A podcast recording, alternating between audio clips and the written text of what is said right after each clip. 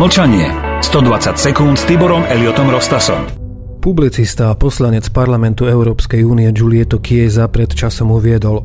Ovládli Ukrajinu. Hovorím rozhodne, všetky štruktúry plynovodu na Ukrajine sa teraz nachádzajú v rukách Spojených štátov. Začína sa vojna o plyn, o energiu.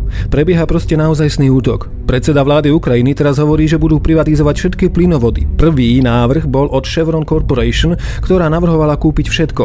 Po tejto operácii bude ventil od všetkého ruského a ukrajinského plynu v Amerike. Medzi tým prišiel Obama do Európy a vyhlásil a teraz vám my poskytneme plyn, ktorý máme.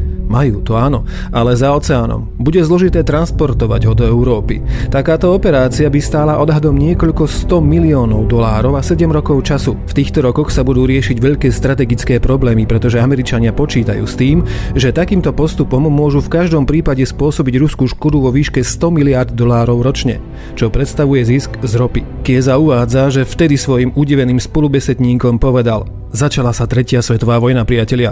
Toto je prvá epizóda tretej svetovej vojny. K tomu všetkému ešte mohutná vlna imigrantov prenikajúcich v najlepšej kondícii stále hlbšie do Európy.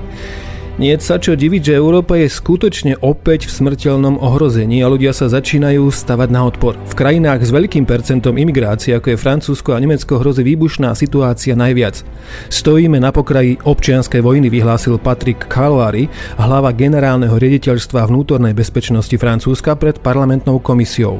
Nemecká vláda zase vydala svoj plán civilnej obrany. Na 69 stranách vyzýva svojich občanov, aby sa vhodným spôsobom pripravili na udalosti, ktoré môžu ohroziť našu existenciu. Hovorca ministerstva vnútra tiež dodal, že ďalšou prioritou by malo byť viac podpory ozbrojených síl civilistov. Zaujímavosťou ostáva, že len nedávno podpísal veľmi podobný dokument s hrozbou koordinovanej migračnej vlny aj prezident Policajného zboru Slovenskej republiky generál Tibor Gašpar, pričom tento dokument je mnohými stranami vnímaný ako extrémistický a konšpiračný. Núža o pár dní na to, celkom paradoxne, Gašpar spolu s Robertom Ficom a Robertom Kaliňákom oznamujú vytvorenie protiextrémistickej skupiny v rámci Národnej kriminálnej agentúry. Žijeme veľmi podivné časy.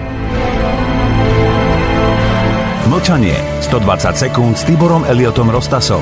Túto reláciu podporuje mesačník Zem a vek.